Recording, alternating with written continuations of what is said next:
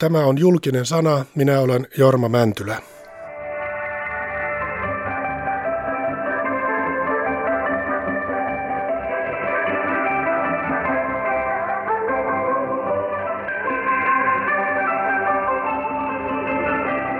Tämä musiikki on Kiinan valtiollisen radion China Radio Internationalin lähetyksestä.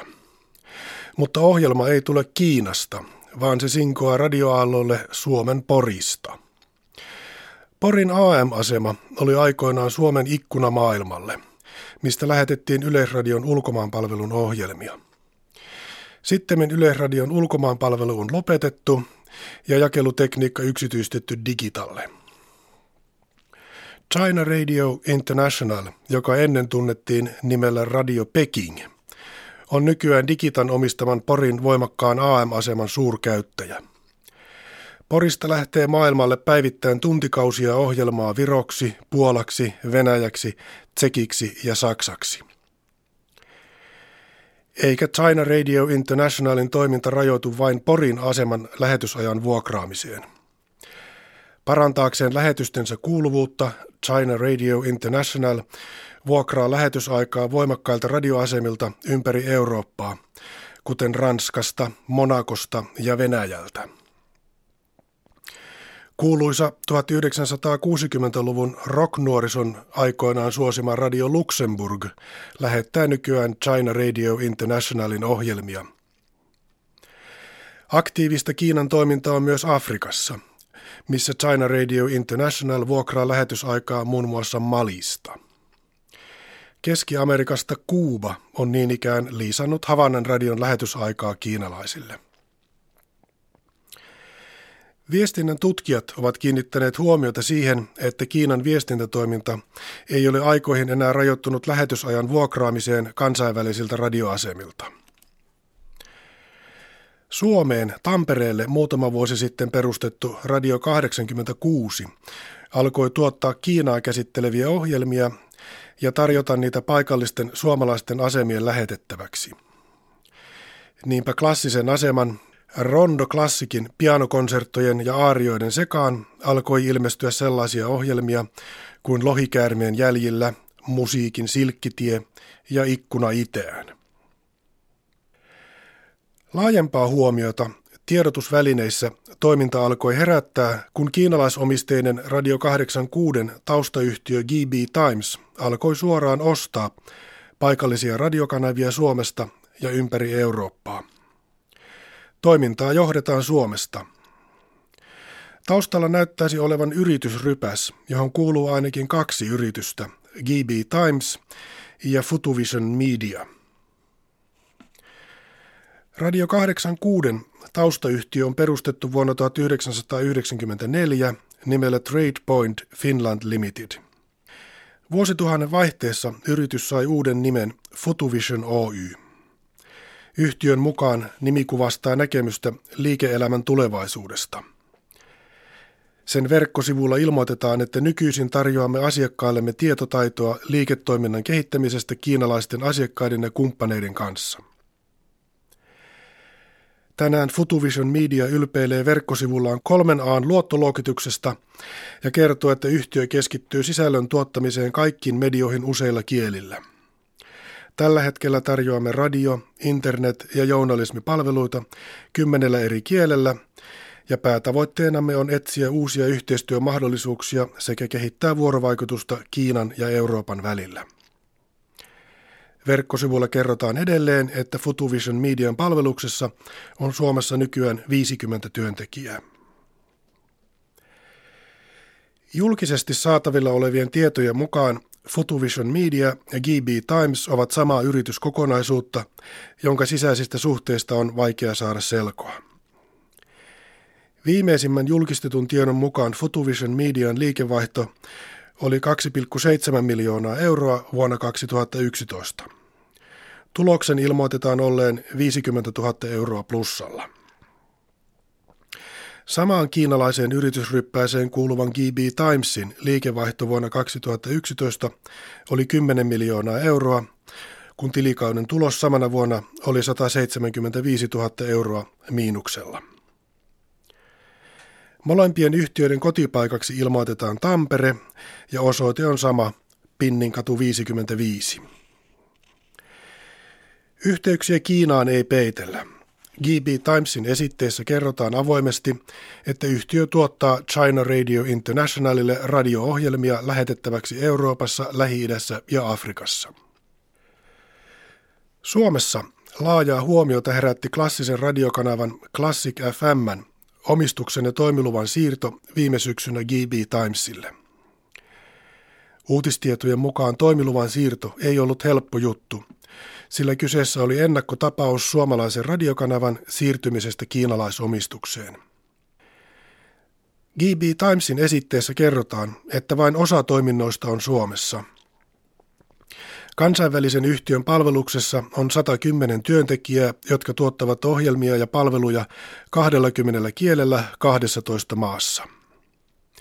Toimialueeksi ilmoitetaan Eurooppa, Lähi-Itä ja Afrikka. Suomen lisäksi yhtiöllä on radio- ja televisioasemia sekä yhteistyökumppaneita Euroopassa, Italiassa, Ranskassa, Unkarissa, Liettuassa, Kreikassa, Serbiassa ja Makedoniassa sekä Euroopan lähialueilla, Armeeniassa, Egyptissä ja Turkissa. Samaan aikaan uutisoidaan, että ruotsalaiset autotehtaat Volvo ja Saab ovat siirtyneet kiinalaisomistukseen. Pitäisikö siis jo huolestua keltaisesta vaarasta? Kuten 1950- ja 60-luvulla puhuttiin, kun Kiinan väkiluku alkoi lähestyä miljardia Mao Tse-tungin aikana. Aikovatko kiinalaiset ikään kuin ostaa kapitalismin ja sitä kautta pyrkiä tiedotusvälineiden avulla vaikuttamaan yleiseen mielipiteeseen länsimaissa, kuten Suomessa? Kysymykseen vastaa GB Timesin kansainvälisten toimintojen johtaja, suomalainen Henrik Resman, jonka tavoiton yhtiön Helsingin toimistosta Aleksanterin kadulta. Henrik Resman kertoo olevansa kiireinen. Hän viettää yli sata päivää vuodessa lentokoneessa käyden ostamassa radioasemia ja tekemässä yhteistyösopimuksia. Resman on juuri tullut Turkista kiinalaisomistukseen siirtyneen Radio Mega viihdekanavan avajaisista – Seuraava matkakohde on Egypti. Itse toimin äh, GB Timesin äh, kansainvälisenä johtajana. Äh, tehtäväni kuuluu rakentaa kumppanuusverkosto globaalisti, lähinnä äh, Eurooppa, Lähitä, Afrikka. Eli se, se on lyhyesti roolini tässä yhtiössä. Olet myös Classic-radion johtaja tuota, ja, ja tämän, nimenomaan tämän Classic FMn toimiluvan siirtyminen, omistuksen muuttuminen viime vuonna on herättänyt keskustelua, keskustelua täällä Suomessa. Henrik Gressman, voitko lyhyesti kertoa tämän Classic-kanavan omistushistoriasta? Sehän on ollut useinkin ulkomaalaisomistuksessa, eli vähän taustaa tästä. Olet ollut myös tämän yhtiön toimitusjohtajana. Kuten moni mediayhtiö Suomessa, niin, niin myös tämä meidän yhtiö tosiaan on ulkomaalaisten omistama. Ää, jos lähdetään ihan tämän klassisen radiokanavan ää, taivalta ihmettelemään, niin sehän alkoi joskus 90-luvun alkupuolella tai itse asiassa 80-luvun loppupuolella. Siinä oli mukana nykyisen SBSn vetäjä Leena Ryynänen ja muita henkilöitä – tämä äh, klassisen musiikin kanava myyttiin sitten 90-luvun alkupuolella GVRlle, mikä oli börssinoterattu yhtiö Englannista. Ja tämä radioasema toimi lähes 10 vuotta nimellä Classic FM Suomessa, jo, joka sitten myytiin äh, 2000-luvulla Metro Media Internationalille, joka oli amerikkalainen yhtiö, börssinoterattu yhtiö, joka taas möi sitten vuosien jälkeen tämän klassisen musiikin kanavan mm, irlantilaisille, eli Communicorp, joka möi tämän sitten Klass Rondo tai Klassikus Oylle pari vuotta sitten. että kyllä, kyllä klassinen radiokanava, niin kyllä sen omistajat ovat olleet selkeästi ulkomaalaisia. Äh, Henrik Resman, äh, viime vuonna kun tuota omistuksen ja toimiluvan siirtoa tehtiin, niin oliko siinä jotain erityisiä ongelmia? Ei, itse asiassa ei ollut mitään, mitään ongelmia. Toki tärkein oli, että äh, uusi omistaja noudattaa toimilupaehtoja, jotka ovat liitetty tähän klassiseen radion, radioon, niin ne oli ne peruslähtökohdat. Ja kun ne pystyi lunastamaan, niin saatiin toimilupa. Henrik Resman, johdat tätä GB Timesin kansainvälistä toimintaa. Voitko lyhyesti kertoa, minkälainen yhtiö tämä GB Times on ja, ja miten se toimii myös muualla kuin Suomessa? GB Times on suomalainen osakeyhtiö, jonka taustalla on yksittäisiä suomalaisia omistajia, mutta myös kiinalaisia omistajia. 60 prosenttia GB Timesista tai omistajayhtiöstä omistaa Kiinan, kiinalainen fundi, jonka takana on China Radio International. Meidän, meidän rooli tai mitä me tehdään, niin on hyvin pitkälti seuraava, että meillä on, alun alkaen oli tarkoitus kertoa Kiinasta, esitellä Kiinaa laajemmiten eri yleisöille, ei pelkästään Suomessa, mutta myös globaalisti.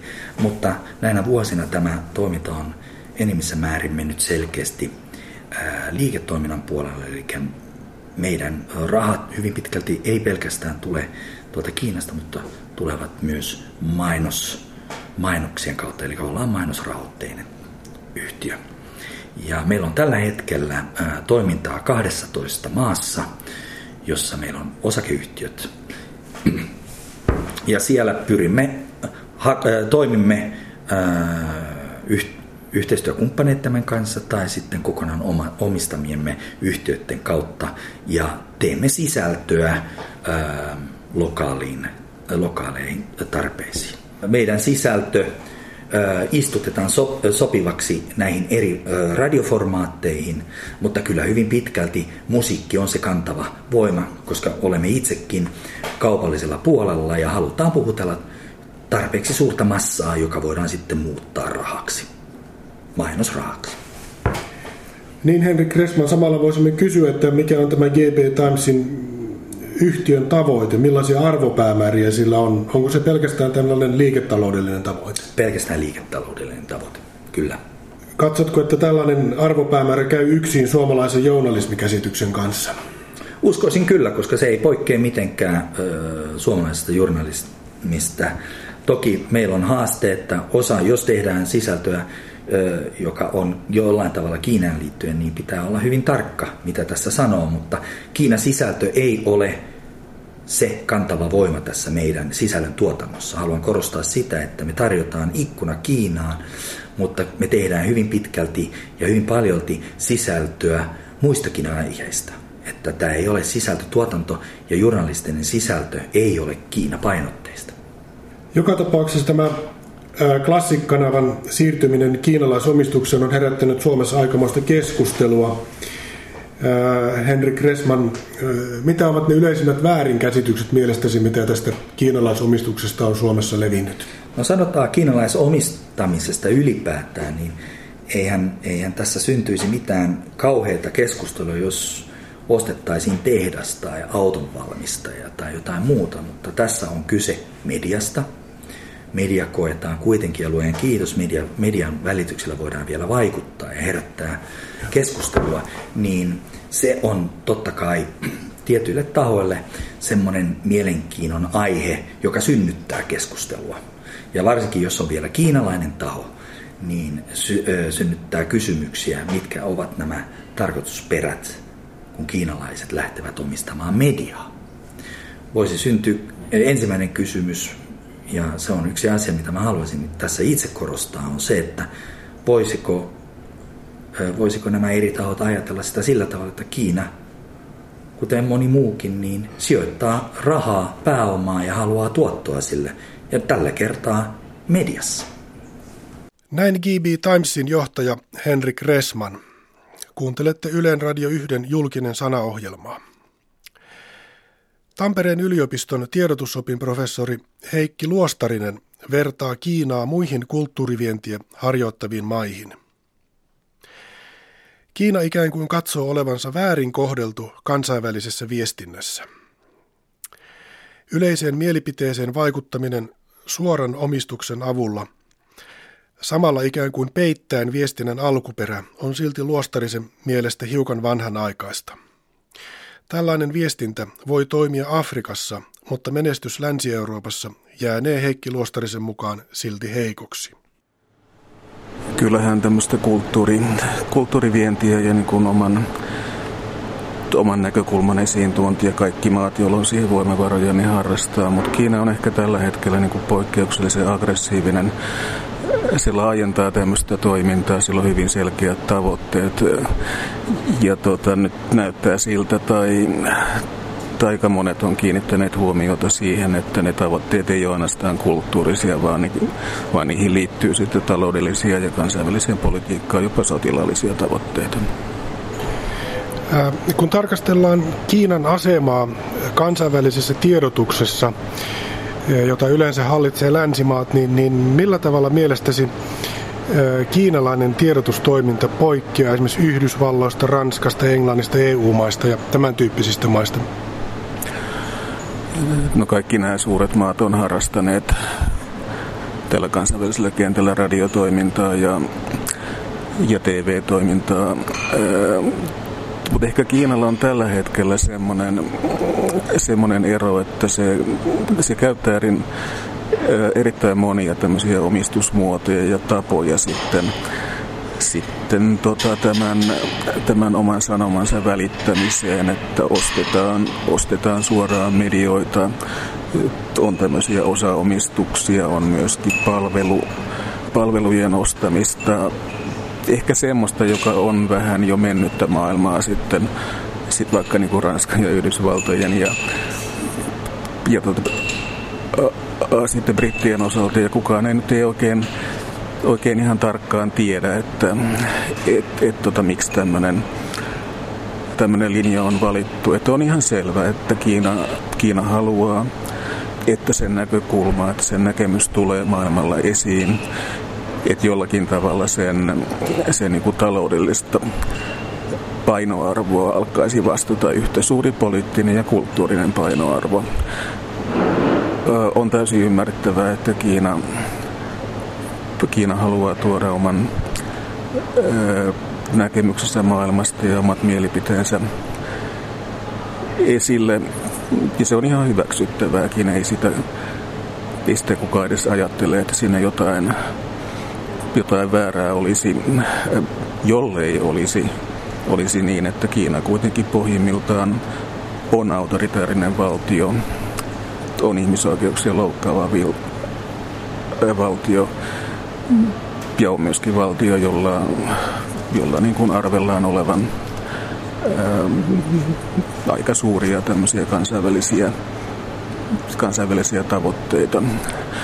Varmaan Afrikka on se maan, maan osa, jossa on kaikkein eniten viime aikoina puhuttu ja myöskin vähän, vähän tutkittu Kiinan vaikutusvallan kasvua. Ja se on ollut, ollut erittäin, erittäin voimakasta ja näkyy siinä, että sieltä on, on ostettu tiedotusvälineitä, siellä on paljon tämmöistä, tämmöistä yhteisomistuksessa olevaa olevaa mediaa. Siellä Kiinan, Kiinan tietotoimisto toimii aktiivisesti. Siellä, siellä koulutetaan, sieltä viedään ihmisiä Kiinaan. Siellä on, siellä on niin kuin kauhean laaja paletti erilaista ää, yhteistoimintaa. Ja tietysti Kiina toivoo tällä tavalla sitten vahvistavansa omaa, omaa niin kuin taloudellista ja poliittista läsnäoloaan Afrikassa se on herättänyt siellä, siellä jonkin verran ristiriitoja. Se on herättänyt myöskin lännessä aika paljon vähän niin kuin epäluuloja, että mitä Kiina siellä nyt oikeastaan häärää, mutta että afrikkalainen media on varmaan ottanut tuen ja avun ja rahat, rahat ihan mielellään vastaan. Tyypillisesti, jos jokin valtio lähtee harjoittamaan laajamittaista tiedotustoimintaa, niin se yleensä katsoo, että sitä kohdellaan ikään kuin epäoikeudenmukaisesti kansainvälisessä viestinnässä ja jonkun, tai jonkun maan tiedotusvälineissä. Jos tästä näkökulmasta tarkastellaan Kiinaa, niin, niin äsken totesit, että Kiina on varsin autoritaarinen maa. Mutta, mutta jos tarkastellaan sitä mielikuvaa, minkä meikäläiset tiedotusvälineet esimerkiksi antavat Kiinasta, niin kerto, kertovatko suomalaiset mediat mielestäsi kiinalaisten näkökulmasta oikein siitä, mistä Kiinassa tapahtuu? Mitä Kiinassa tapahtuu? Millainen maa se on? Täällä tota, länsimaissa se, se kuva, joka Kiinasta muodostetaan mediassa, ei ole, ei ole heidän mielestään oikea tai niin kuin painota oikeita asioita tai tai kerro kaikkea sitä, mitä haluttaisiin. Että, se, että sen semmoisen kokemuksen kautta tietysti tämmöinen tämmöinen tarve ja halu sitten investoida valtavia summia siihen omaan tiedotustoimintaan tulee, että halutaan se Kiinan, Kiinan oma ääni ja, ja tota Kiinan oma näkökulma sitten esille. Ja kyllähän ne, ne niin kuin suuret äh, kansainvälisessä mediatoiminnassa mukana olevat kiinalaiset äh, yhtiöt, ne ovat suoraan sitten valtioomisteisia tai ainakin erilaisiin mekanismeisesti valtion ohjauksessa olevia, että et eihän siellä nyt ehkä, ehkä niin kuin Kiinan valtio suoraan omista, mutta Kiinan valtion omistamat yhtiöt ja yritykset omistavat ja vaikuttavat. Niin, Heikki Luostarinen, kiinalainen ihmiskäsitys, yksilökäsitys on erilainen kuin täällä länsimaissa. Ja kun, kun me esimerkiksi arvostelemme Kiinan ihmisoikeus- tai vaikkapa sananvapausloukkauksia, niin, niin kiinalaisessa ihmisoikeuskäsityksessä niiden merkitys ei ole sillä tavalla iso eikä merkittävä kuin meillä, koska ihminen yksilönä mielletään eri tavalla kuin länsimaisessa liberaalissa kulttuurissa. Ja, ja tästä seuraa se, että Kiinan näkökulma saattaa painottaa esimerkiksi taloutta huomattavasti enemmän kuin tuota tällaista ihmisoikeusnäkökulmaa. Selittäisikö tällainen yksilökäsityksen erilaisuus sen, että miksi kiinalaiset tarkastelevat maailmaa aika eri näkökulmasta kuin länsimaalaiset ihmiset? Ihmisoikeudet ovat ovat tota universaali kysymys ja, ja tota, ymmärtääkseni Kiina on hyväksynyt ihan samat sopimukset kuin kaikki muutkin. Ei ole mitään syytä syytä yrittää arvioida heidän, heidän tota, ihmisoikeusloukkauksia jotenkin tämmöisestä kulttuurisesta näkökulmasta, että se on siellä, siellä hyväksytämpää tai kuuluu asiaan, asiaan jollakin tavalla tai sopii sikäläiseen ihmiskuvaan. Kyse on, kyse on niin kuin universaalien oikeuksien loukkauksesta.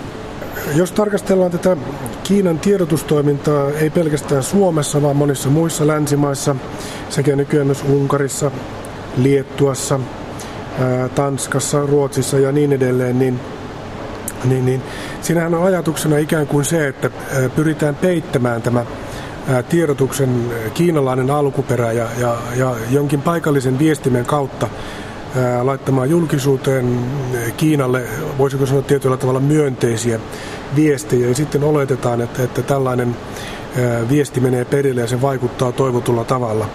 Tällaista kutsutaan viestinnän tutkimuksessa suoraksi vaikuttamismenetelmäksi, joka ehkä Kiinan kaltaisissa oloissa saattaa toimia, mutta Heikki Luostarinen, toimiiko tällainen suora vaikuttaminen, propaganda?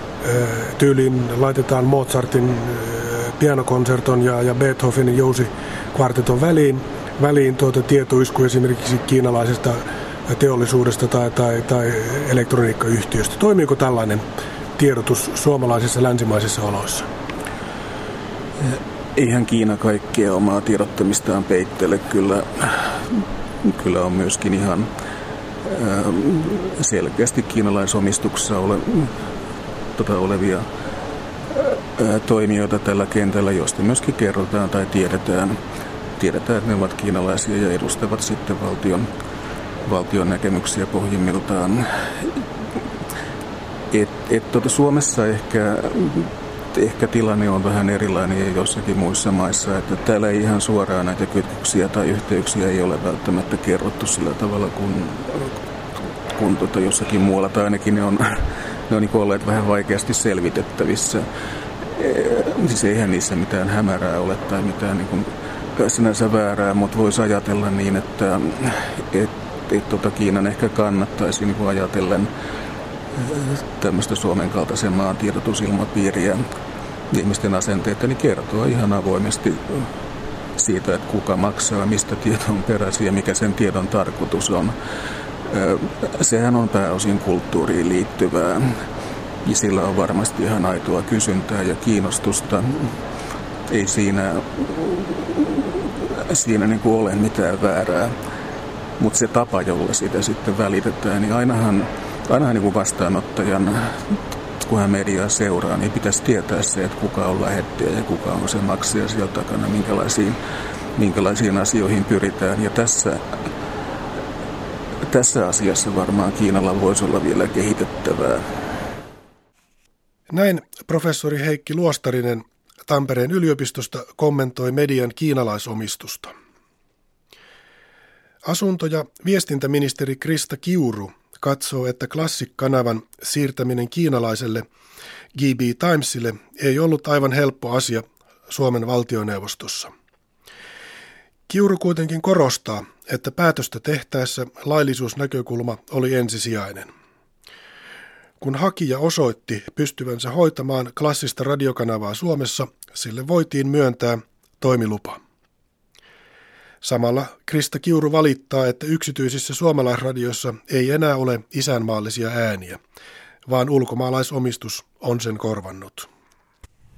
Lähtökohtaa omistajavaihdostilanteissa on ollut perinteisesti se, että että silloin arvioidaan lain toteutumista siltä kannalta, että jatkuuko se toimilupaehtojen noudattaminen tällä uudellakin omistajalla, onko tämä uusi omistaja kykenevä toimimaan ikään kuin tämän palvelun tuottamiseksi jatkossa ja käykö niin, että se on niin vakavarainen yritys, että se siihen pystyy. Ja vielä lisäehtona joudutaan pohtimaan myöskin sitä, että keskittääkö se markkinoita, jos uusi omistaja tulee sitten tulee sitten mukaan, eli käytännössä pohditaan sitä, että vaarantuuko sanava, sananvapaus sillä, että tulee liian paljon samalta mediaomistajalta sitten toimintaa esimerkiksi radiokanaville, ja tässä tapauksessa erityisesti tämä viimeinen ehto ei toteudu, mutta tai ei ole ongelma, mutta ei myöskään nämä muut. Mutta samassa ollaan käyty keskustelua kyllä siitä, että olisiko pitänyt tämän omistajan, eli kiinala, kiinalaisten takia jättää tämä omistajavaihdoksen hyväksyminen siltä osin tekemättä, että nämä toimiluvat ei olisi jatkuneet. Ja jos näin olisi toimittu, niin se olisi tietenkin ollut selkeästi sitten jo ei viestintäpoliittinen päätös, vaan enemmänkin poliittisen kokonaisarvion pohjalta tehty päätös. Ja valitettavasti näillä lakipykälillä, jotka meillä on olemassa, niin tuollaiseen kokonaisarviointiin niin ei ainakaan Suomessa aikaisemmin ole lähdetty. Klassikkanavan kohdalla ollaan aikaisemmin päätetty, että suomalaista monipuolista radiotoimintaa edistetään sillä, että on myöskin yksi kaupallinen klassisen musiikin kanava. Ja näissä toimilupaehdoissa lähdetään siitä, että, että on tärkeää tästä mm, tavallaan tästä ajasta, joka, joka sitten kuuntelijoille tarjotaan, niin siitä pääosa pitää olla ehdottomasti klassista musiikkia ja, ja omistajavaihdos suhteen muututtua, niin ei ollut epäilystä siitä, etteikö näin olisi jatkossakin. Ja ne on tietenkin niitä keskeisiä arviointeja, koska Suomessa on tehty päätös, että meillä on yksi kaupallinen klassinen kanava myöskin. Ja, ja tässä tapauksessa piti tarkastella sitä, että toteutuuko tuo ehto. Jos se ei olisi toteutunut, niin silloin tietenkin oltaisiin sitten lähtöpisteessä takaisin. Kun toimilupia haetaan tai näitä lupia siirretään, niin kohdellaanko ulkomaalaisia hakijoita jotenkin eri tavalla kuin kotimaisia? No, meillä ei ole minkäänlaista positiivisen tai negatiivisen diskriminaatioperiaatetta, vaan kyllä ne ratkaisut tehdään lain pohjalta ja lain hengessä, eli on tietynlaiset ehdot asetettu ja niiltä pohdin, po, niiltä, po, tai niiltä, tai on asetettu tietynlaiset ehdot ja siltä pohjalta sit pohditaan jokaisessa yksittäisessä tapauksessa erikseen, että toteuttaako ne lain ää, sanaa. Ja tätä kautta tietenkin sitten omalta osaltani, niin mulla on ainoastaan mahdollisuudet sit pohtia sitä, että onko tämä vakavarainen toimija, tämä uusi omistaja, aikooko se jatkaa näillä toimilupaehdoilla ja tarkoittaako se sitä, että, että he ovat kykeneviä toimimaan näin ja keskittyykö tuo omistus liikaa meidän mediamarkkinoilla vai ei, niin ne on niitä kriteereitä, joilla pohditaan ja tässä tapauksessa sitten sellainen kokonaisvaltainen poliittinen harkinta siitä, että kelpaako suomalaiselle kuuntelijayleisölle juuri tämä omistaja, niin sitä meillä ei perinteisesti viestintäpolitiikan puolella ole tehty ja se olisi ollut aika iso linjamuutos ja tietenkin myöskin sitten varmasti pitkällä tähtäimellä ulkopolitiikan kysymys. Ähm, julkisuudessa kuitenkin liikkui tietoja, että kiinalaista hakijaa äh, arvioitiin pitkään ja, ja kyseessä oli aika poikkeuksellinen uusi ilmiö. Oliko tämä jollakin tavalla vaikea päätös? No kyllä mun täytyy sanoa näin, että totta kai me joudutaan joka ainoassa toimilupaehdossa niin hyvin tarkkaan pohtimaan, että voidaanko me, voidaanko me olla jatkossakin sitä mieltä, että uusi omistaja toteuttaa kaikki toimilupaehdot. Ja tässäkin tapauksessa oli tärkeää valmistella tämä asia hyvin ja, ja tähän liittyy myöskin sellaisia ulottuvuuksia, joita yhteiskunnassa on keskusteltu, mutta niin kuin totesin, niin meillä ei ole perinteisesti viestintäpolitiikassa tehty tällaista isompaa poliittista harkintaa, että kelpaako omistajat uudet omistajat valtioneuvostolle vai ei, vaan lähtökohta on ollut se, että toteutetaanko sitä toimintaa, jota Suomessa on aikaisemminkin entinen omistaja harjoittanut. Meillä on hyvin iso murros tässä käynnissä, eikä ole hyvin helppoa aina ymmärtää sitä, että miksi enää sitä isännän ääntä ei kuulukaan. Eli media kuitenkin kansallisena toimijana on usein ollut hyvin isänmaallinen. Ja sellaista ilmiötä valitettavasti enää tulevaisuudessa kaikilta osin me ei tulla näkemään, koska yhä enemmän erityisesti TV-puolella meidän tulee kansainvälisiä toimijoita ja tulee hyvin monenlaisia internet mahdollisuuksien suomien, niin kuin, tai internetin puolesta, niin suomien mahdollisuuksien kautta niin ihan uudenlaisia ratkaisuja ja sitä kautta sitä kautta voi sanoa, että media ei ole enää edes perinteistä mediaa, vaan meille tulee hyvin monenlaisia toimijoita sinne Netflixeistä ja Googlesta ja tällaisesta alkaen. Ja sitä kautta niin, niin varmaan tässä kysymyksessä on isompia ulottuvuuksia juuri siitä isännättömästä kansainvälisestä media maailmasta, joka sitten kuitenkin tunkee myös meidän mediamarkkinoille ja sen ilmiön rajoittaminen tai edes sen ymmärtäminen niin ei ole ihan aina helppoa. Asunto- ja viestintäministeri Krista Kiuru arvioi suomalaisten radioiden ulkomaalaisomistusta. Ulkopoliittisen instituutin tutkija Mikael Matlin on osittain samaa mieltä kuin Henrik Resman. Myös Matlin rauhoittelee ja muistuttaa, että lopulta kyse on suuren maan alistuneisuuden ajan loppumisesta. Taustaksi on tällöin palautettava mieliin kappale Kiinan historiaa. Kiina oli 1700-luvun lopulta aina toisen maailmansodan jälkeiseen aikaan asti alistettuna eräänlaiseksi puolisiirtomaaksi. Se oli muodollisesti itsenäinen keisarikunta – mutta todellisuudessa sitä alistivat ja suorastaan nöyryyttivät englantilaiset, portugalilaiset, venäläiset ja amerikkalaiset sekä lopuksi vielä japanilaiset. Kiinan alistamisen aloittivat englantilaiset 1700-luvun lopulla. Sen likaisin ilmenemismuoto oli Itä-Intian kauppakomppanian käymä laaja huumekauppa, joka saavutti huippunsa 1800-luvun loppupuolella. Oppiumia kasvatettiin ja jalostettiin Intiassa, Englannin suuressa siirtomaassa, mistä sitä vietiin vapaakaupan nimissä myytäväksi Kiinaan.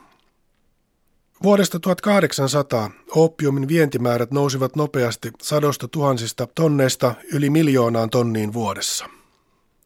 Samaan aikaan oppiumin käyttäjien määrä kasvoi Kiinassa kuusinkertaiseksi 1820- ja 30-luvulla – ja vuosisadan loppuun mennessä oppiumin käyttö Kiinassa oli kasvanut 70-kertaiseksi. Maassa oli tuolloin noin 400 miljoonaa asukasta. Englantilaisten oppiumin vienti Kiinaan saavutti huippunsa oppiumsotien jälkeen 1880-luvulla, jolloin se oli yli 5 miljoonaa tonnia vuodessa.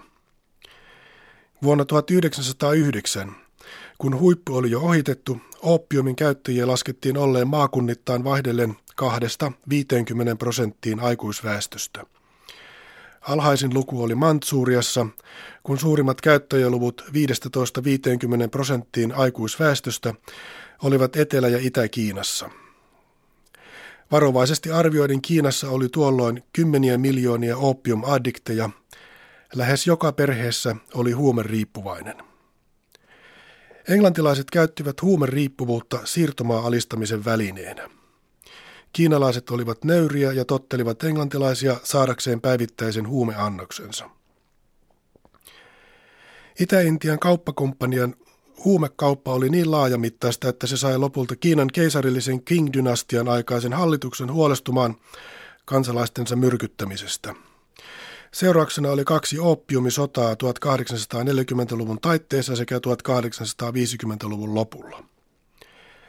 Kiina hävisi molemmat sodat ja joutui maksamaan sotakorvauksia sekä antamaan Hongkongin Englannin vuokra-alueeksi huumekaupan käyntiä varten. Kun japanilaiset vielä keisarivallan päätyttyä sisällissodan oloissa miehittivät Kiinasta laajoja alueita julmasti ja väkivaltaisesti 1930-luvun lopulla, tie oli avattu kommunistien valtaan nousulle vuonna 1949. Kun tiedotusvälineissä nyt kauhistellaan Kiinan ostamia radioasemia, Mikael Matlin muistuttaa, että nyt vasta Kiina ikään kuin on ottamassa sille kuuluvan paikan maailman taloudessa ja politiikassa 150 vuoden alistuneisuuden jälkeen. Mutta se on silti vielä kaukana entisten siirtomaavaltojen, kuten Britannian, Ranskan tai jopa Hollannin vaikutusvallasta. Samalla Matlin kuitenkin muistuttaa, että radioaseman ostaminen on eri asia kuin autotehtaan ostaminen. Kiina etsii keinoja, millä vaikuttaa – Matlin toteaa samaan kuin Heikki Luostarinen Kiinan tiedotustoiminnasta Afrikassa.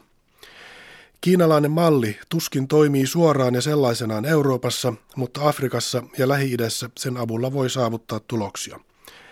Näin valtiotieteen tohtori ja tutkija Mikael Matlin ulkopoliittisesta instituutista. Kiinalaiset yritykset on lähtenyt tähän äh, ekspansioon melkoista takaa jo asemasta, jos, jos verrataan muihin maihin ja rakentamaan tämmöistä globaalia läsnäoloa on muistettava tavallaan, jos katsoo sitä investointikantaa, niin edelleen kiinalaisilla on hyvin vähän ulkomaisia sijoituksia.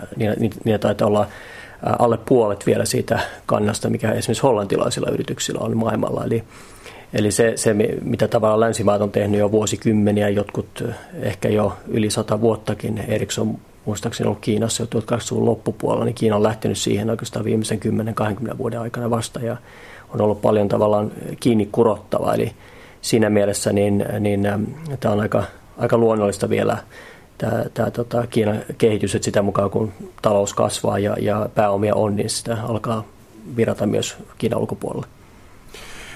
Onko tässä ekspansiossa lopulta kyse siitä, että Kiina on ikään kuin ottamassa sille kuuluvaa paikkaa maailman taloudessa ja politiikassa?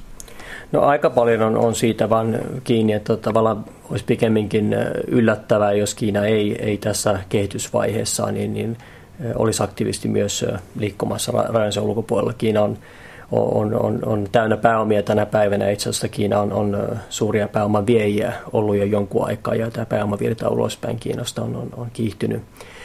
Viime aikoina tämä on osa virallista politiikkaa, eli puhutaan niin sanotusta politiikassa, jossa valtio rohkaisee yrityksiä myös lähtemään ulkomaille – Vaikuttimet sillä on, on hyvin moninaisia. Siellä on, on taustalla, kun on hyvin erilaisia toimijoita, yrityksiä, valtioyhtiöitä, yksityisiä yhtiöitä, valtiollisia ää, tota, luototuslaitoksia ja, ja liikepankkia, niin siellä on hyvin erilaisia vaikuttimia.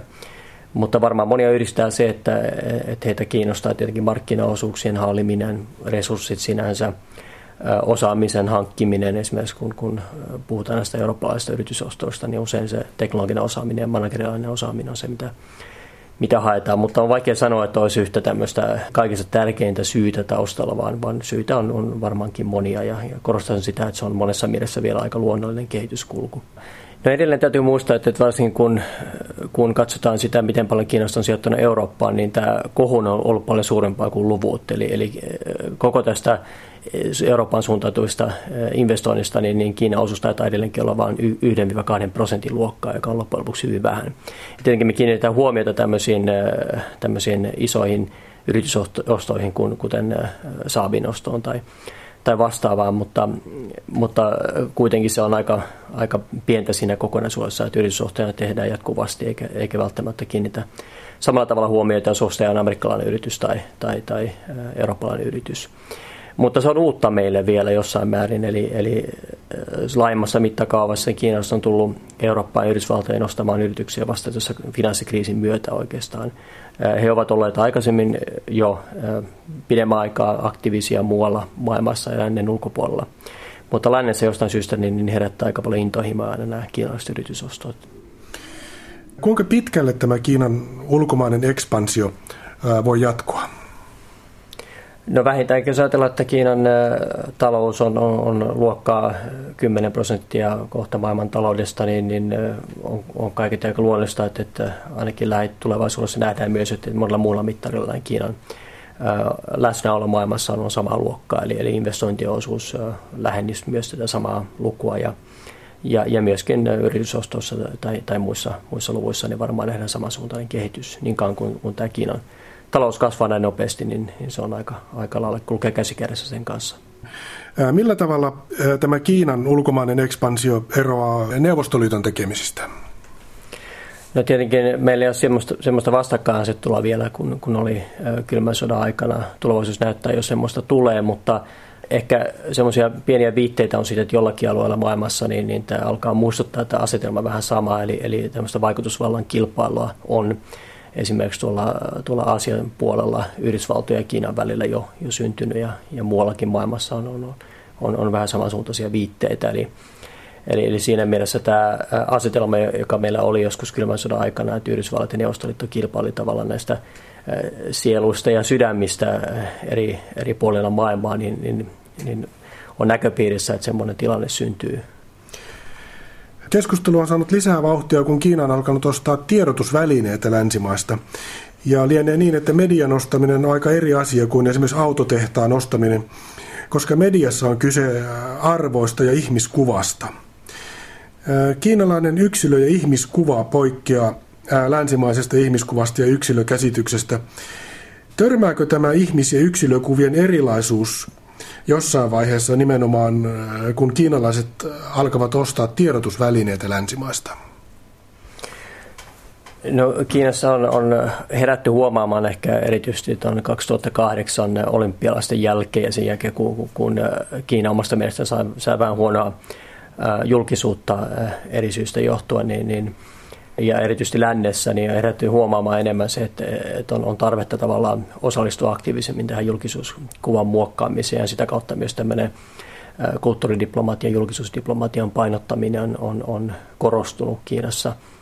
Ja siihen panostetaan aktiivisemmin kuin aikaisemmin myös rahallisesti, eli, eli Kiina pyrkii tavallaan saamaan sen oman äänensä kuuluviin tässä, tässä mediavirrassa – miten se sitten tulee onnistumaan, niin, niin se, on, se on vähän hankalampi kysymys jo etenkin lännessä. Musta tuntuu, että, että se voi olla aika vaikeaa, koska monella ehkä lähtökohtaisesti epäluullon suhtautuminen tiedotusvälineeseen, jonka omista, omista taustalla löytyy Kiinan valtion omistajuutta.